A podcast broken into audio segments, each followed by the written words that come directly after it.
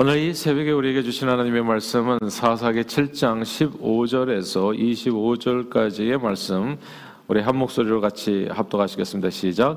기도원이 그 꿈과 해몽하는 말을 듣고 경배하며 이스라엘 진영으로 돌아와 이르되 일어나라 여호와께서 미디안과 그 모든 진영을 너희 손에 넘겨 주셨느니라 하고 300명을 세대로 나누어 각 손에 나팔과 빈 항아리를 들리고 항아리 안에는 횃불을 감추게 하고 그들에게 이르되 너희는 나만 보고 내가 하는 대로 하되 내가 그 진영 근처에 이르러서 내가 하는 대로 너희도 그리하여 나와 나를 따르는 자가 다 나팔을 불거든 모든 너희도 모든 진영 주위에서 나팔을 불며 이르기를 여호와를 위하라 기도원을 위하라 하라니라.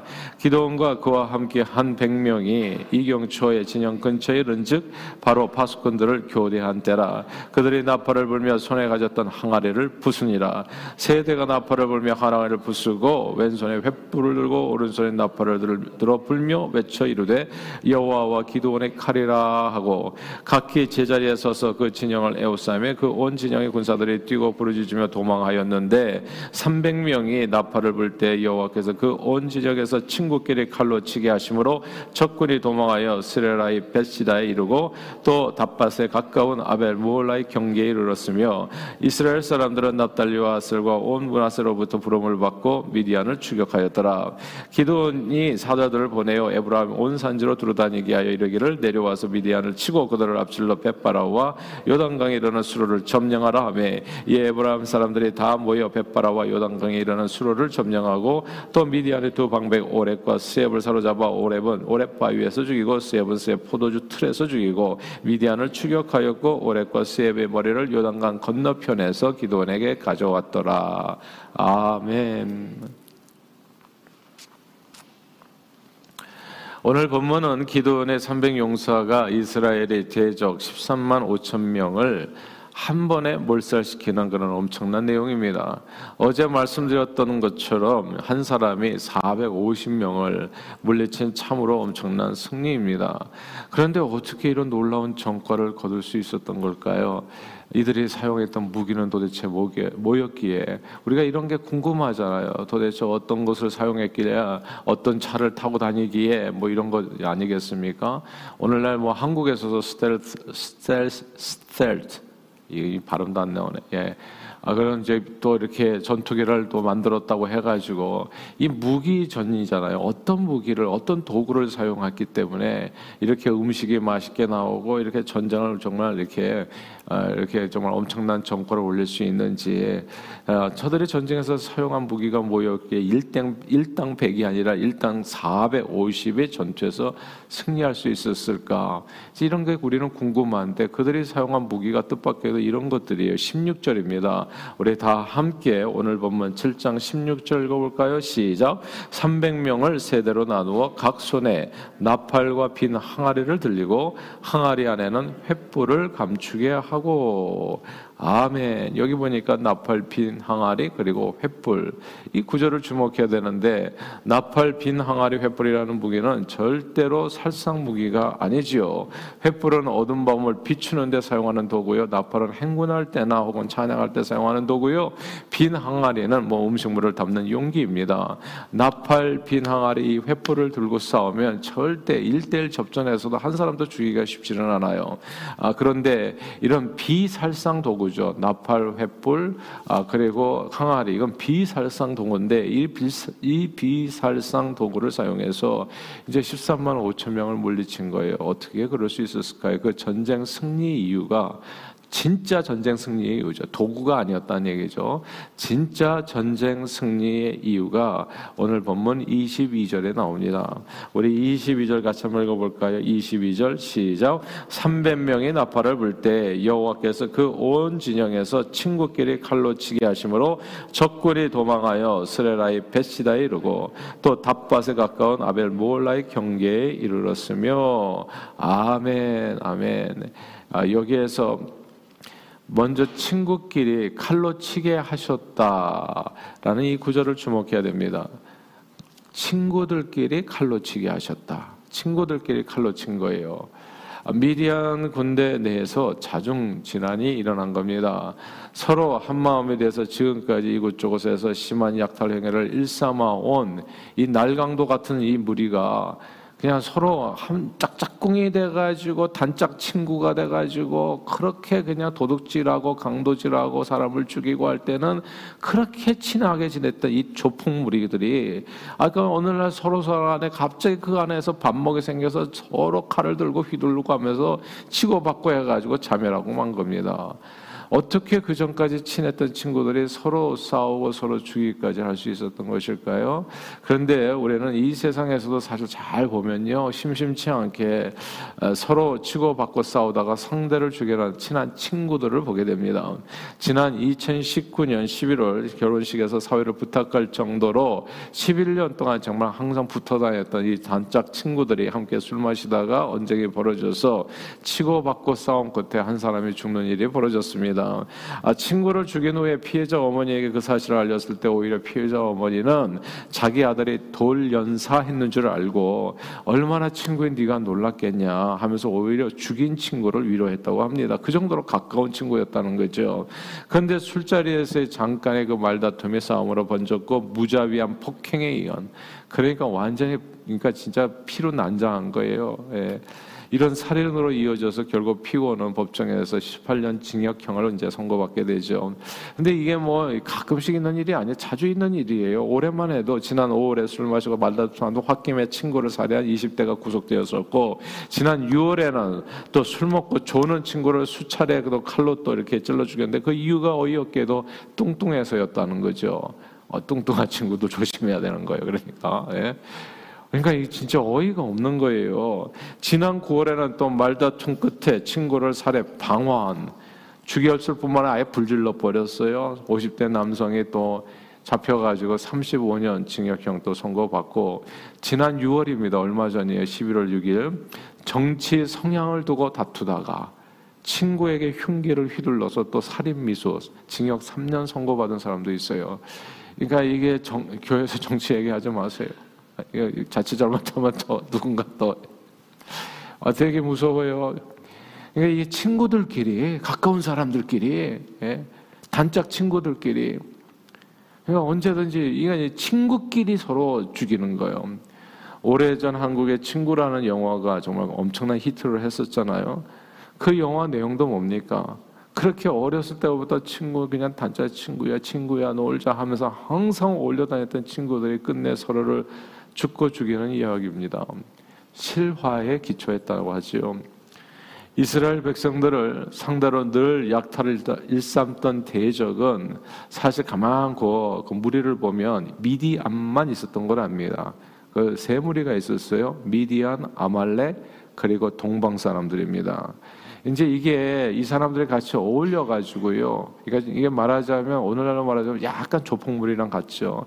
서로 약한 자를 괴롭히고 떼지어서 강도질할 때는 이해관계가 잘 맞아서 하나가 되었는데 늘 이 이제 이렇게 이렇게 뭉쳐진 이 조폭무리들은 세력 다툼 속에서 늘 서로를 의심하는 거죠. 언제 또 내가 배반당할지 누가 나를 또 이렇게 경찰에 또 이렇게 뒤로 이렇게 고소해 저기 이렇게 저기 어 팔아가지고 내가 언제 또 감옥에 가고 내 세력이 약해졌을 때 내 예, 저기 그 테리토리를 다 자기네가 다 차지할런지 이제 언제 배반당할지 모르는 두려움 속에서 약탈을 함께 하지만 남이 걸 빼앗는 데는 같이 나가서 일도 하고 막 칼도 휘두르지만은 항상 그런 이제 좀 언제 배반당할지 모른다는 그런 아, 두려움이 있었던 거죠. 특히 누군가 그간에 빼앗은 재물들을 혼자 차지하려고 이 상대방인 기도원과 내통해서 자신들을 이제 팔아버릴 수 있다, 칠 수도 있다는 그 의심이 있었던 듯 싶어요.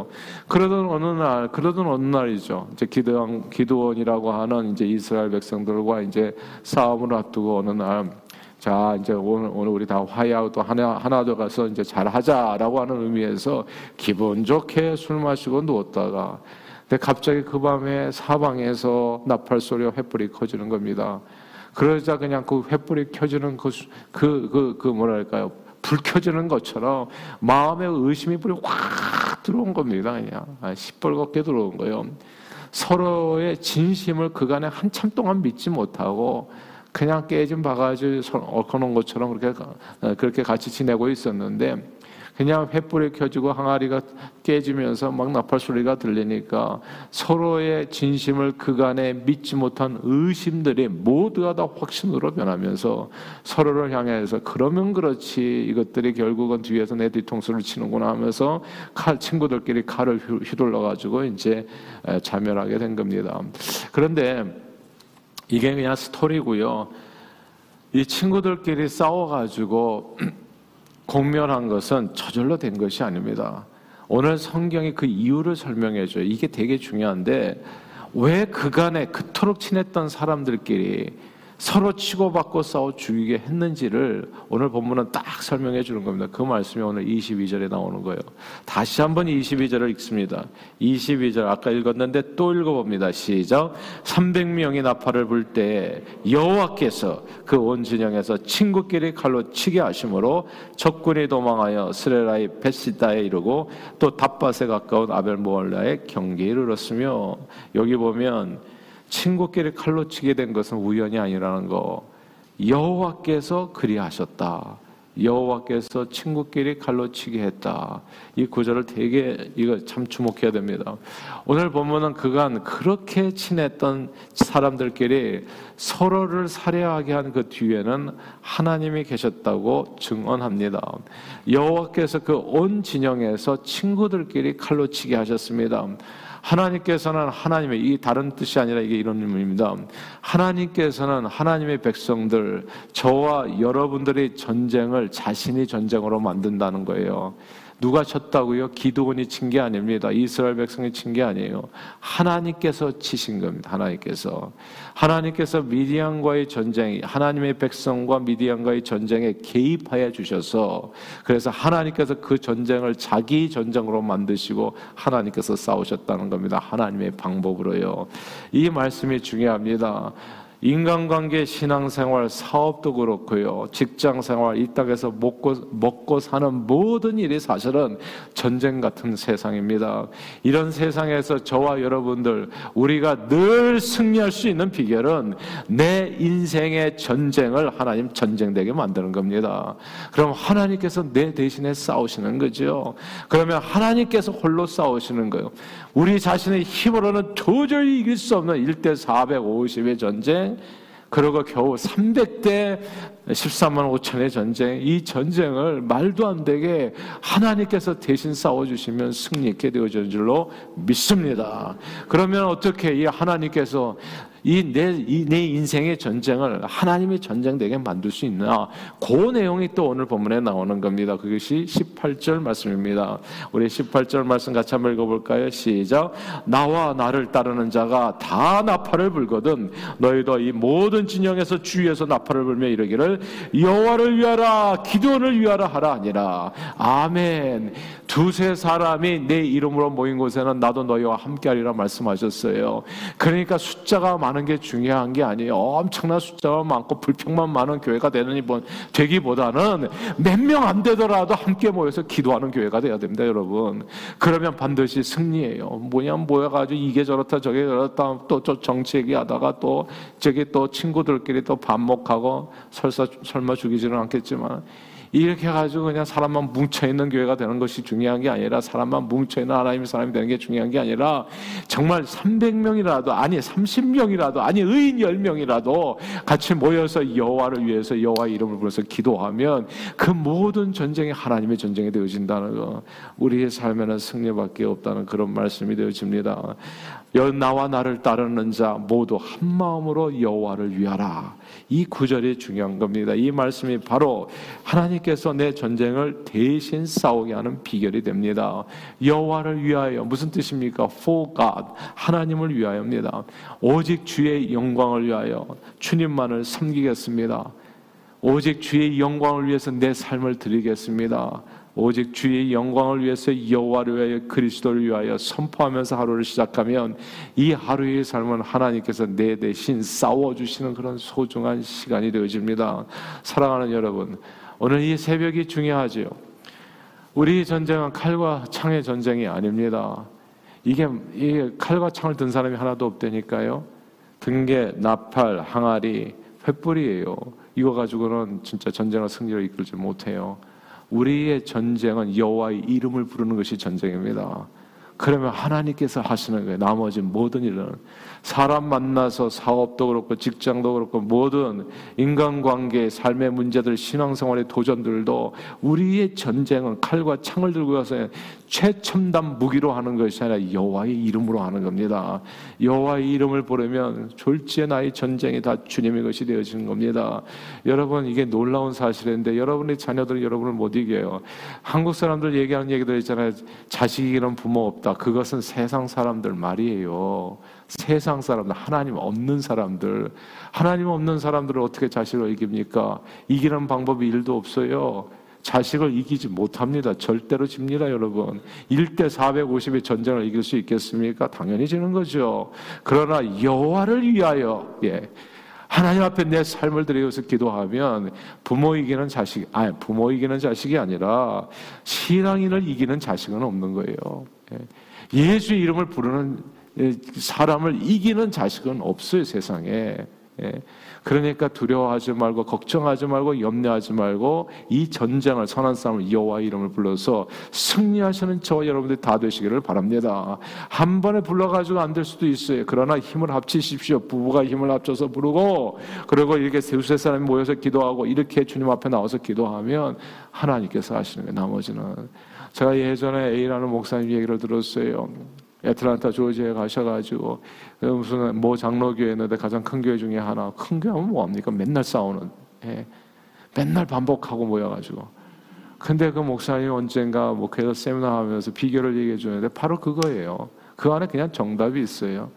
그러니까 이, 이 말해봐야 입만 아프고 예, 할 말들은 다 많고 백 사람이 입이 열려 있으면 백 사람이 말이 다 달라. 예. 그러니까 그게 어떻게 하나가 되었어요. 이 교회 안에서 이 영적 전쟁이 벌어졌는데 어떻게 이기냐고 간단하죠. 예. 주님 앞에 나와서 기도하는 거예요. 기도. 그게 두 사람이 함께 하지 여호와를 위하여 예수 이름을 부르면 하나님께서 역사하세요. 그 두부가 했던 일 가장 잘한 일이죠. 그 목사님과 사모님의 교회에서 철야 기도를 하셨던 거예요. 혼자서 밤에 기도하기는 약간 두렵지요. 이렇게 뭐 이렇게 쥐 발걸음 소리만 나도 그냥 이게 또 이렇게 우르르 이게 울리기도 하고. 근데 두 사람이 와서 그러니까 두세 사람이 함께 기도하는 거죠. 바로 그것이 하나님께서 함께 하시는 겁니다. 그 정말 무섭게 갈라지고 항상 반목하고 싸우고 분열했던 그 교회가 그 영적 전쟁에서 승리해서 하나 되는 그래서 놀랍게 하나님 앞에 쓰임받는 그런 교회가 되어지는 그런 놀라운 승리를 하나님께서 허락해 주셨던 겁니다. 성경은 말씀합니다. 주의 이름을 부르는 자는 구원을 얻는다 약속해 주셨습니다. 여호와의 이름을 부르는 기도, 예수 그리스도의 이름을 부르는 기도로 우리는 승리하는 겁니다. 직장, 사업, 건강, 인간관계, 신앙생활, 인생의 모든 삶의 전반에서 우리 주 예수 그리스도만이 우리에게 진정한 승리를 주실 수 있는 여호와 니시입니다. 우리 믿으시면 아멘 하십시다. 아멘. 그러므로 오늘도 주의 이름을 불러서 하루를 시작 하시면서 우리 인생의 모든 전쟁을 주님께 맡기는 저와 여러분들이 다 되시기를 바랍니다. 주님께서 여러분과 함께 하실 겁니다. 오늘도 승리를 주실 거라고요. 여호와를 위하여 오직 예수 이름을 불러서 범사에 승리하고 복된 삶을 누리며 그 삶으로 우리 주님의 위대하심을 선하심을 그리고 전능하시는 온 세상에 증거하는 저와 여러분들이 다 되시기를 주님의 이름으로 축원합니다. 기도하겠습니다. 하나님 아버지 감사합니다. 오늘도 불러주셔서 감사하고 오늘 이 아침에도 예수 이름을 부르면서 기도할 수 있게 해주셔서 감사합니다. 오늘도 승리는 우리 것 주님이 대장 되셔서 앞서가시는데 누가 우리 앞에 서겠습니까? 기도원이 한 일은 그저 두세 사람이 한 번에 모여가지고 300명이 그래서 기도한 것밖에 없었는데 여호와를 위하여 for God. 우리의 삶을 드립니다. 우리를 구원해 주옵소서. 기도했을 때 하나님께서 그 전쟁 가운데 역사해 주 서로 친구끼리 싸우게 하심으로 그냥 공멸하게 하셔서 완전히 쳐부숴 주셨습니다. 기도원의 전쟁, 이스라엘 전쟁이 아니라 하나님의 전쟁에 대해서 하나님께서 승리자 되셨던 겁니다. 사랑하는 주님, 이 사실을 우리 마음에 붙들고 오늘도 예수의 불러 우리 각 사람의 전쟁이 어떤 모양인지 알 수 없사오나 모두 이 전쟁에서 승리케 하시는 예수 그리스도 이름으로 오늘도 온전히 하나님 앞에 영광 돌리는 저희 모두의 삶이 되도록 축복해 주옵소서. 예수 그리스도 이름으로 간절히 기도하옵나이다. 아멘. 아멘.